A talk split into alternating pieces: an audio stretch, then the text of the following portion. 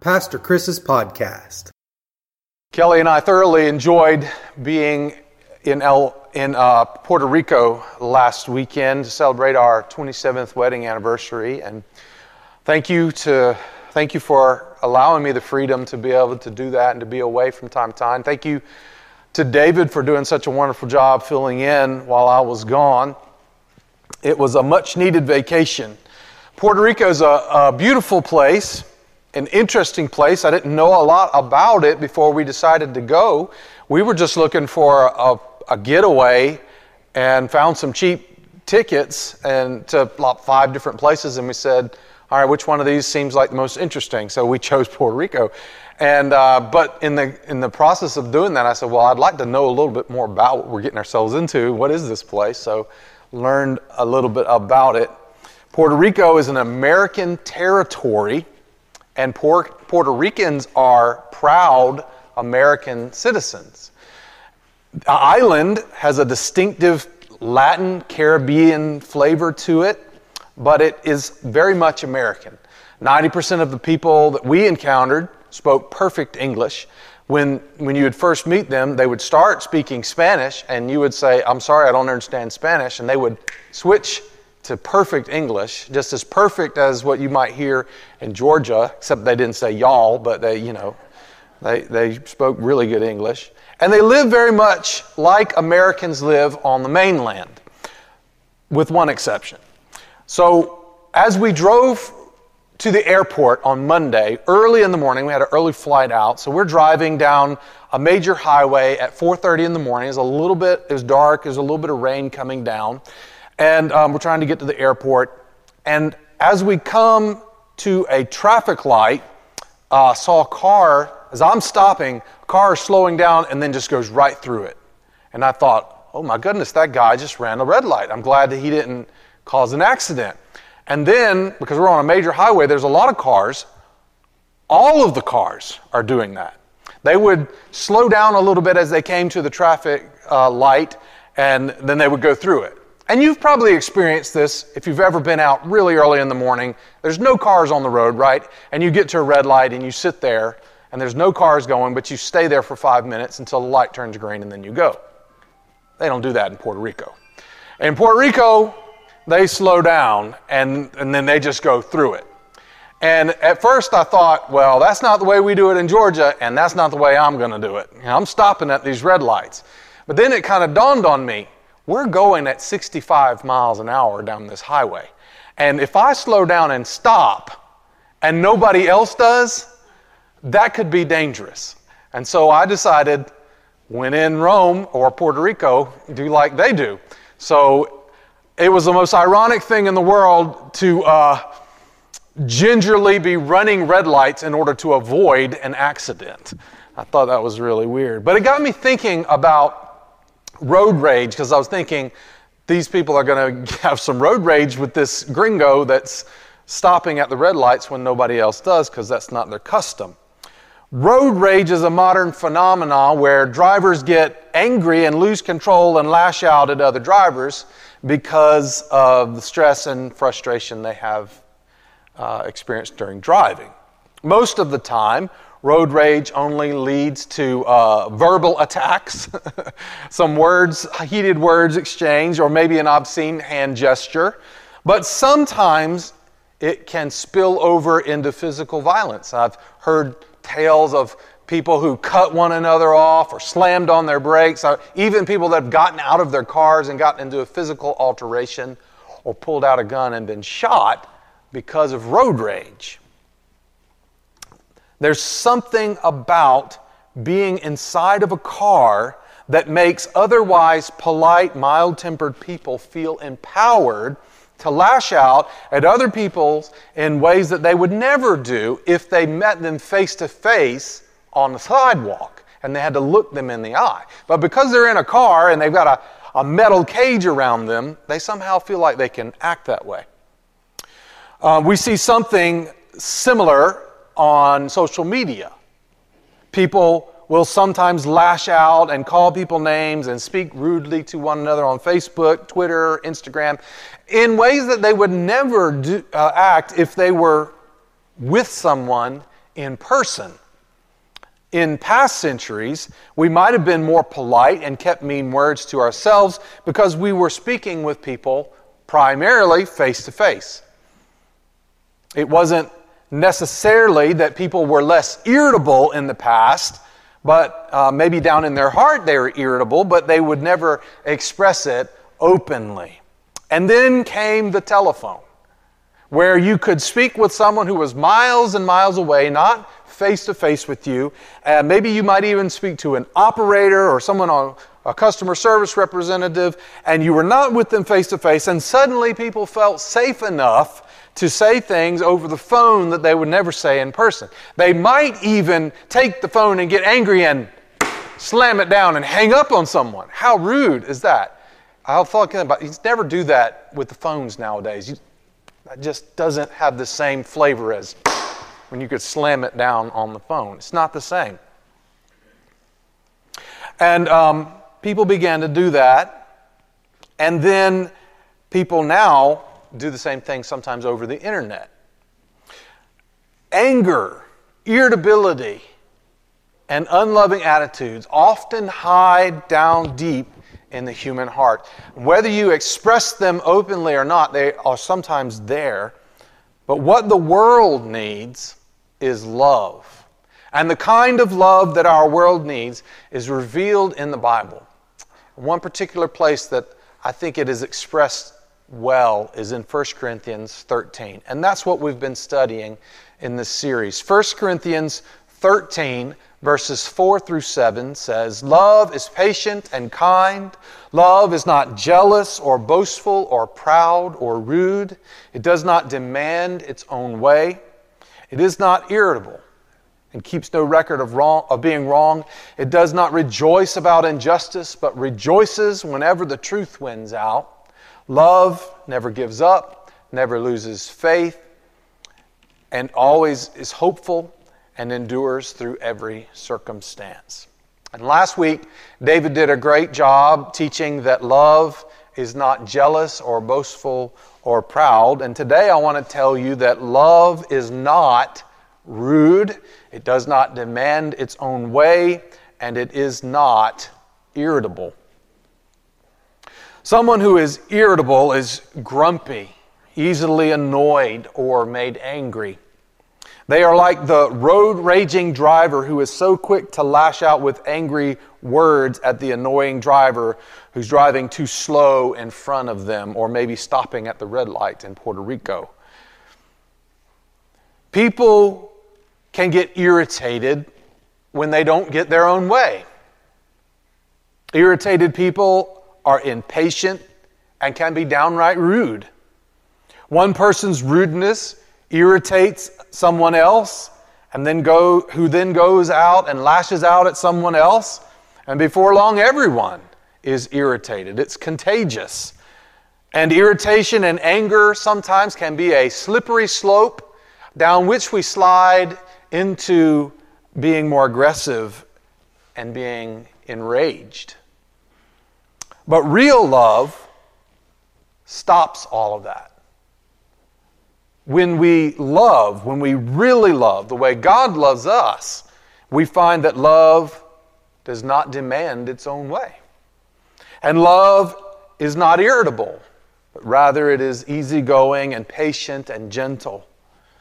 Jesus once used love to quench a spark of irritation among his disciples, so that rather than allowing it to catch fire and spread, he stopped it. The story I want to read is from Luke 10, verse 38 to 42. As Jesus and the disciples continued on their way to Jerusalem, they came to a certain village where a woman named Martha welcomed him into her home.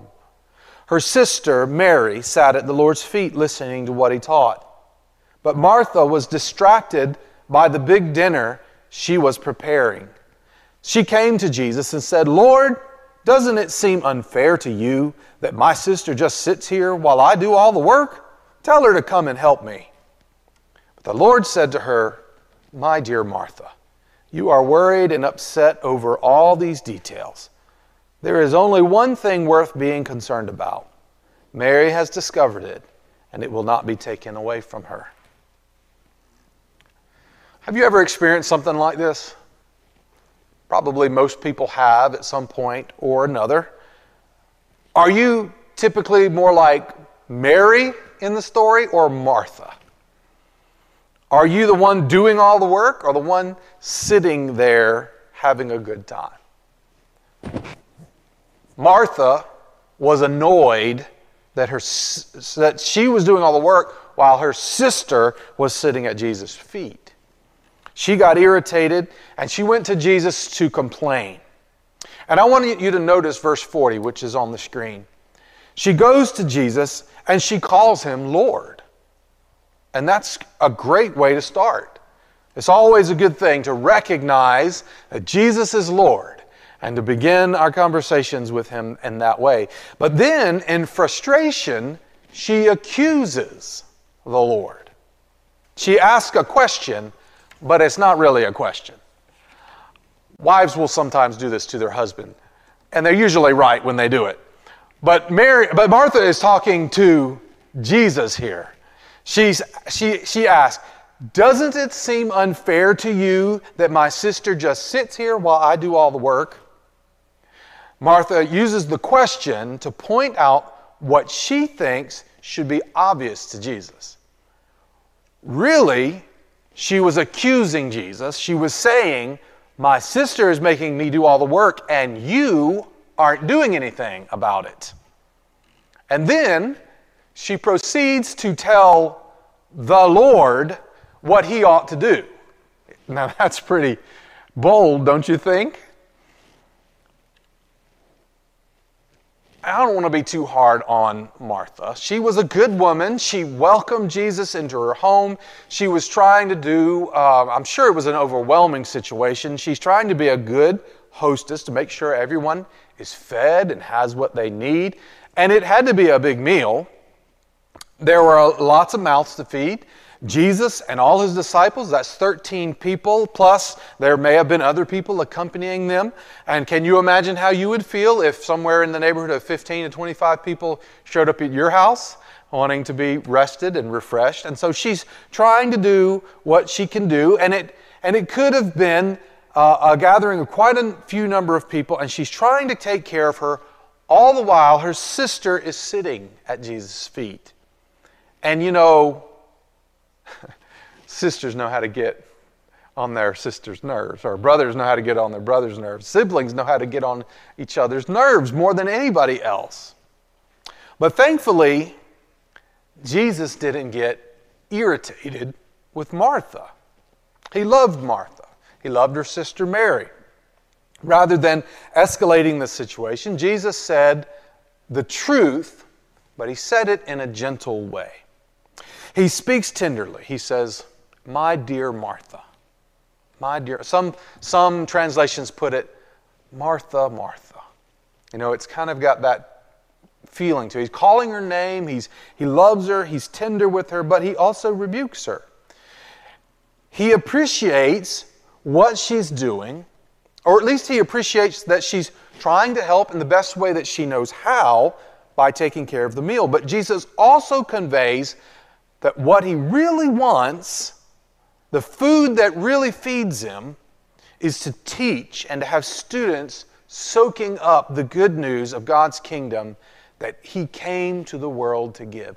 This is his purpose. His purpose to coming, his purpose for coming was not to eat a great meal. His purpose for coming was to tell people about God's love and the kingdom of heaven. And while Mary and while Martha is worried and upset over all these details about this meal. Mary is sitting there listening at the feet of God's one and only Son. And the scripture tells us that love does not demand its own way. When we try to demand our own way, we are easily frustrated. And when we're frustrated, we become irritable. When we're irritable, we can be rude. We might even say something for which we will be sorry later or do something for which we will be sorry later. We might even go to the Lord, like Martha, and try to rebuke him, saying something like, Now, listen here, Lord. You should have told so and so to do what I wanted them to do. In that moment, we're not loving God. We're not loving our neighbor. We're being selfish. We're demanding our own way. We're demanding our own way, and it might not be the most important thing. Our own way may not even be the right way. We are so distracted by all our plans and concerns that we're not thinking about anyone else. Martha was so distracted and concerned by all the details of fixing the big dinner and feeding her guests that she missed the main point of the gathering which was to be together, which was to be in the presence of Christ, God's Son. Ironically, the very best hosts that I've ever known, people who truly have a spiritual gift of hospitality, somehow they know how to make people feel welcome. They don't get wrapped up in the details of serving so much so that they lose sight of the people People with a real spiritual gift of hospitality, somehow they know intuitively that it's not about the food, it's not about the music that's playing in the background or the candles that are on the table, the decorations. What it's really about is the people and making the people feel special and comfortable and, and welcome. And if you find out that the food that you spent three hours on, you know, they're allergic to it, who cares? You throw the food out because it's about the people, it's not about how great a cook you are. That's the people that are the best with hospitality, people that know that. But when we get so wrapped up in accomplishing all our own big plans, we may not even notice our big plans have nothing to do with what Jesus really wants. And whose plans do you think are more important? Ours or Christ's?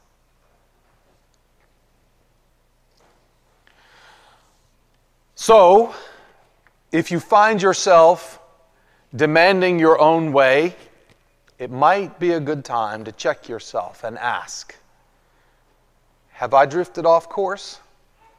Does it really matter? Why am I so upset and frustrated? What's the main point of all of this anyway?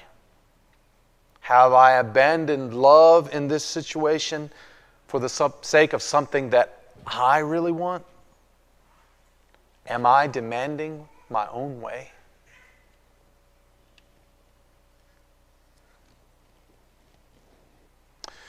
The kind of love our world desperately needs is patient and kind. It is not jealous or boastful or proud or rude. It does not demand its own way. It is not irritable. That's still only half the definition of love from 1 Corinthians 13. But can you imagine how much better our world would be if we just followed the first half of that? Well, if you are a Christian, if you call Jesus Lord, you are called to live this way. The early Christians changed their world through this kind of love. They started out as just a handful of people living in a hostile, unliving, unloving, unchristian world. Now, they didn't let that stop them. You see, Jesus didn't say, go out there and love the people who are loving to you. That's not what he said. He said, love everyone. He even said, love your enemies. Pray for those who persecute you. And that's what those early Christians did, and it changed their world.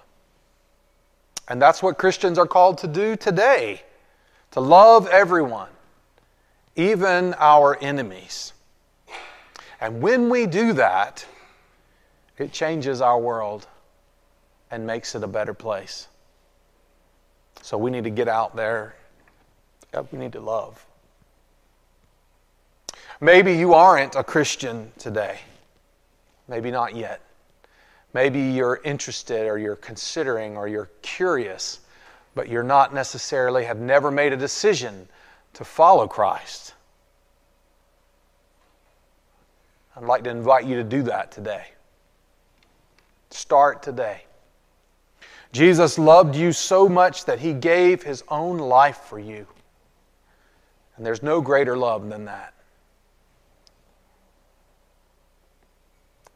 His love is so deep and so powerful, it can free you from sin and shame. It frees you from the wounds of the past and gives you a whole new future. You can make a fresh start through Jesus' love. You see, Jesus has already won. His love will change your life and empower you to change others too. He's already won. You say, well, they nailed him to a cross, put him in a grave, but he didn't stay there. He is not in the grave anymore. He rose to new life. And if you decide to follow him, you are included in the victory that he won that first Easter Sunday. There won't be anything that this world can do to you because you've already won. Even if the evil forces of this world kill you, they still can't defeat you because you have eternal life. And so living is serving Jesus and sharing his love with the world. And dying is going home to live forever, celebrating Jesus' love in the holy presence of God, where there will be no more sinning and no more suffering and no more sickness and no more death. The Bible says in Philippians 1:21, Living means living for Christ, and dying is even better. So if you've never decided to be a Christian, I encourage you to do that today. And if you are a Christian, I would encourage you to change the way you view the world. Stop being so afraid. Understand that you've already won. You've got absolutely nothing to lose. Do you realize that? You have nothing to lose. What can anyone do to you? Send you to Jesus? Send you to God's holy presence? Praise the Lord. What do I have to be afraid of?